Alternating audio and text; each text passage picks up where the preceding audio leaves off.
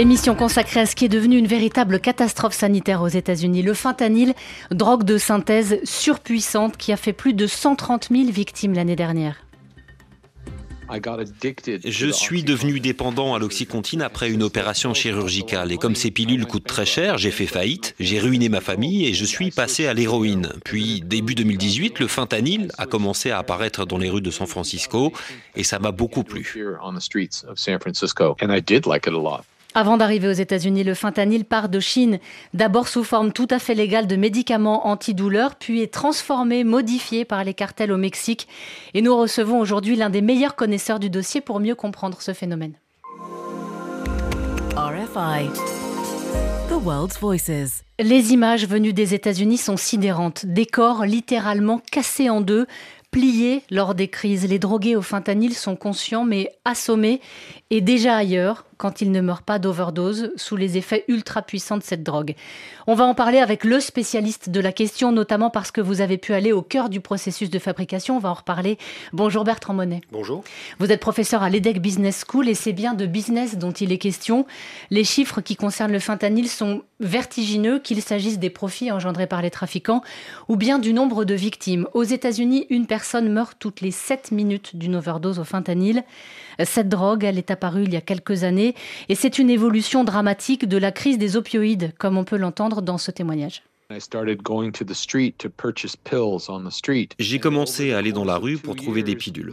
Et en deux ans, mon addiction a pris tellement d'ampleur que je prenais 560 mg par jour juste pour fonctionner.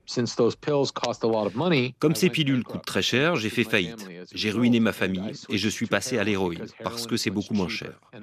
J'en ai pris pendant un an, un an et demi. Et cette année-là, j'ai perdu mon travail. J'ai été viré de ma maison. Ma femme a déposé une main courante contre moi. Donc, je je ne pouvais pas retourner chez moi et j'ai terminé par vivre dans la rue en prenant de l'héroïne tous les jours. Au début de l'année 2018, le fentanyl a commencé à apparaître dans les rues de San Francisco. Et tout le monde m'a dit hey, Tu dois essayer ça, c'est bien plus fort que l'héroïne, ça va te donner la même sensation que la première fois que tu as été défoncé. Donc j'ai commencé à prendre du fentanyl et j'ai adoré.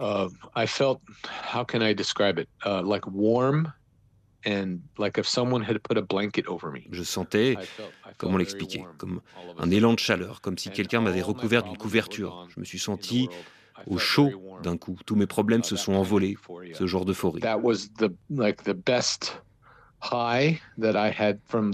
C'était la meilleure défonce depuis que j'avais commencé à prendre des drogues. Uh, Et oui, j'avais envie de continuer à sentir cette sensation. Le problème, c'est que tu dois en prendre souvent et tu ne sais pas à quel point la drogue est chargée. Tu ne sais pas vraiment quelle dose tu prends, donc le risque d'overdose est très élevé.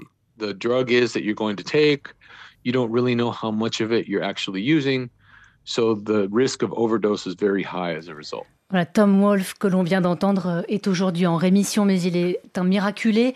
On ressent bien dans son témoignage la puissance de cette drogue parce que le fentanyl est beaucoup, beaucoup plus fort et donc beaucoup plus dangereux aussi que toutes les autres drogues de synthèse qui circulent dans le monde.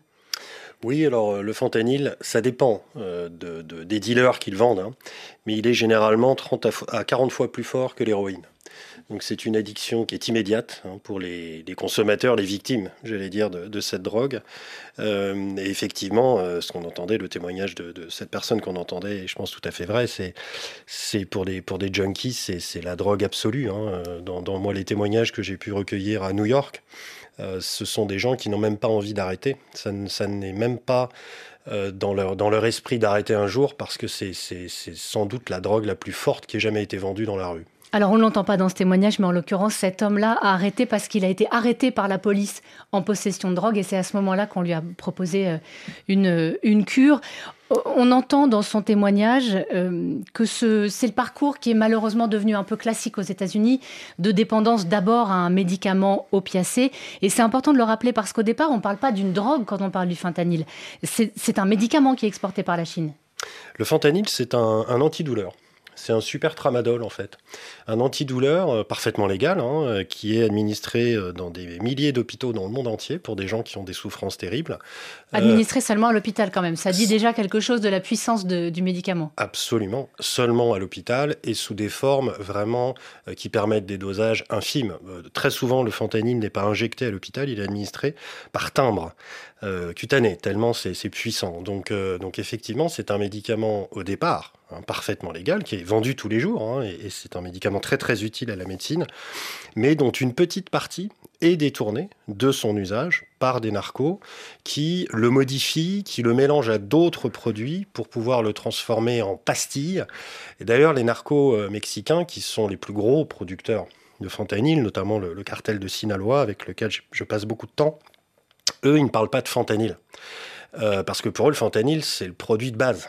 Ce qu'ils vendent, c'est de la M30. C'est la pastille M30. Quand ils parlent de fentanyl, ils parlent de M30 parce que le produit qu'ils vendent contient du fentanyl, mais pas seulement du fentanyl. Et après, les drogués eux-mêmes, lorsqu'ils consomment ce que nous, on appelle le fentanyl, ils consomment très rarement du fentanyl pur ce qui est encore pire en termes d'addictologie, parce que très souvent, alors ça dépend des régions aux États-Unis et au Canada, qui est très touché aussi, hein, euh, ils peuvent le mélanger à New York, par exemple, ils, le consomment généralement sous forme de ce qu'ils appellent le speedball, c'est fentanyl, cocaïne héroïne, alors là c'est encore pire.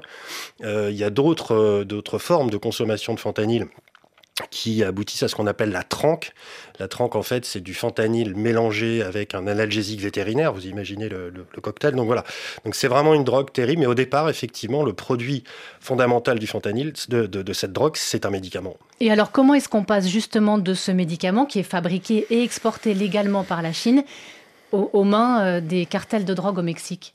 Alors, il y a une chaîne logistique. Moi, tout ce que j'ai filmé, ça part du laboratoire. Moi, j'ai commencé à filmer dans les labos du cartel de Sinaloa à Culiacan, et après dans les rues à New York, et après le blanchiment à Dubaï. J'ai pas filmé l'import, j'ai pas observé, si vous voulez, l'importation euh, du produit euh, depuis la Chine. Donc, je me fie à ce que me disent les narcos avec lesquels je, entre guillemets, travaille depuis des années. Donc, je leur fais confiance. Et eux, ce qui m'expliquent, c'est que ce produit-là, effectivement, il est produit par des laboratoires pharmaceutiques chinois parfaitement légaux mais qu'évidemment, ce n'est pas le cartel, de Sinaloa en tant que tel qui va acheter au, labo chinois. Absolument pas. Il y a une chaîne d'intermédiaires. Les premiers d'entre eux, me disent-ils, sont des intermédiaires chinois et indiens qui sont des entreprises qui sont parfaitement fondées à faire des achats de ce médicament pour le revendre après. Et au sein de ces entreprises, ce ne sont pas les entreprises en tant que telles qui collaborent avec le cartel, mais au sein de ces entreprises, ils corrompent certaines personnes à des fonctions clés, en charge notamment de la supply chain, la chaîne logistique, des exports, pour qu'ils détournent les quantités dont ils ont besoin et qu'ils les leur fournissent. Et c'est comme ça que ça arrive au Mexique. Et une fois que ça arrive au Mexique, ça, c'est des, toutes les importations sont faites par l'état-major du cartel. Cartel, c'est une fédération, mais il y a quand même un niveau supérieur. L'importation est faite de façon centralisée et après, c'est réparti entre la centaine de clans du cartel qui produisent en mélangeant ça avec d'autres produits. Alors, je ne peux pas donner la recette, évidemment. J'ai assisté à vraiment à toutes les phases c'est au milligramme près. Les gens qui font ça sont entre guillemets des chimistes. Euh, malheureusement, c'est très bien fait, c'est malheureusement efficace. Et donc transformé au Mexique, vous l'avez évoqué, vous avez pu rencontrer des membres de l'un des cartels les plus puissants, euh, le cartel de Sinaloa, et vous avez réalisé euh, avec eux une, une, série qui est assez incroyable pour le journal Le Monde, une série de vidéos. Una cantidad así pura es muerte segura.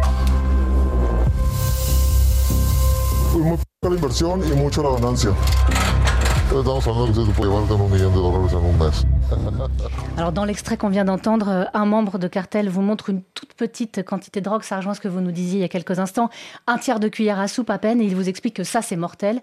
Et puis il enchaîne en vous parlant de rentabilité et de profit. Comment est-ce que vous avez pu recueillir de telles confidences face caméra, entre guillemets, parce que tous leurs visages sont cachés et leurs voix sont modifiées, mais quand même, ils, vous, ils confient un peu le cœur de leur activité là? Oui, alors j'ai mis euh, plusieurs années. Et j'ai surtout eu beaucoup, beaucoup, beaucoup d'échecs en essayant de faire ça. Hein. Euh, mais ça fait une dizaine d'années que je travaille sur ce cartel. Euh, j'ai beaucoup travaillé sur la, production de cocaïne et d'héroïne, qui sont leurs deux autres blockbusters, hein, entre guillemets, leurs produits phares. Et la confiance s'est instaurée comme cela. Au début, j'ai rencontré de petits narcos. C'est pas très difficile hein, de rencontrer des narcos euh, dans le Sinaloa, au nord du Mexique, mais voilà, des gens qui n'avaient pas vraiment une importance très forte. Et puis petit à petit, je suis monté comme ça en lui suivant dans la hiérarchie au fur et à mesure des années. Des voyages, c'est beaucoup, beaucoup, beaucoup de voyages, beaucoup d'échecs, de rencontres pour rien, jusqu'à ce que la confiance se crée. J'ai fait une première série de reportages dans le monde et des documentaires télévisés sur le trafic de coke et d'héros. Et ils ont vu que rien ne se passait, c'est-à-dire qu'en fait, euh, leur voix était vraiment protégée, leur visage était vraiment flouté. Je n'avais rien filmé qui puisse compromettre leur sécurité, donc la confiance s'est vraiment instaurée avec trois clans parmi la centaine que compte le cartel et euh, deux d'entre eux ont accepté que je filme pour eux le, produit phare depuis quelques années, le fentanyl, alors que jusque-là ils refusaient. Et on sent bien d'ailleurs que tout le monde n'est pas sur la même ligne. Hein. On le voit dans vos vidéos. En fait, à un moment, vous suivez un des groupes et on vous explique qu'il ne faut pas trop s'approcher parce qu'il y en a un autre qui, lui, était complètement opposé à votre venue sur place. Euh, votre enquête, ça vous a permis de découvrir qu'en fait, il n'y a pas un ou quelques gros sites de fabrication, mais des dizaines de, laboratoires, entre guillemets, qui sont euh, un peu éparpillés sur le territoire des gangs. Oui, absolument. Alors malheureusement, le cartel, il fonctionne vraiment comme une entreprise. Il est euh, très très agile, comme beaucoup de mafias. Hein. Il s'adapte à son marché, il s'adapte à la concurrence, il s'adapte à ses contraintes. Et là, en l'occurrence, la première contrainte pour le cartel, c'est la répression de l'armée mexicaine, pas tellement de la police que, les cartels arrivent à corrompre, mais euh, l'armée, non. Et puis surtout, c'est la contrainte euh, qui est impulsé par l'État américain. L'administration Biden a vraiment, vraiment mis la pression sur euh, les autorités mexicaines pour qu'ils luttent. Donc, euh, pour éviter de faire saisir, de se faire saisir trop de marchandises au même endroit, dans de grands labos, comme on peut le voir par exemple pour la coke en Colombie, ben, comment dire, il divise cette production en une multitude de petits laboratoires en ville euh, ou, dans des zones rurales, hein, euh, qui font que c'est cette euh, division du travail, entre guillemets, faisant que bah, quand il y a une saisie, finalement, on va perdre quelques kilos et on va pas perdre une centaine de kilos dont la valeur serait évidemment beaucoup plus forte. Donc c'est vraiment, voilà, c'est à des fins d'agilité de, et de réduction des risques. Pourquoi est-ce qu'il y a cette différence entre la police et l'armée que vous venez d'évoquer au Mexique? Alors, moi, je ne travaille que dans le Sinaloa. Hein. Je ne pourrais pas en parler à l'échelon national, mais ce qui est sûr, c'est que... Euh, alors, je ne juge pas hein, les policiers euh, du Sinaloa. Les policiers à l'échelon local, dans le Sinaloa et dans la ville de Culiacán, qui est la capitale du cartel, la majorité sont corrompus. Euh, pourquoi? Parce que leur salaire, c'est quelques centaines de dollars, et face à eux, ils ont des gens qui gagnent des milliards de dollars. Euh, et le deal, euh, c'est vraiment plata au plomo, hein, comme le disait Pablo Escobar à l'époque, c'est-à-dire soit tu prends l'argent, soit tu prends une balle dans la tête.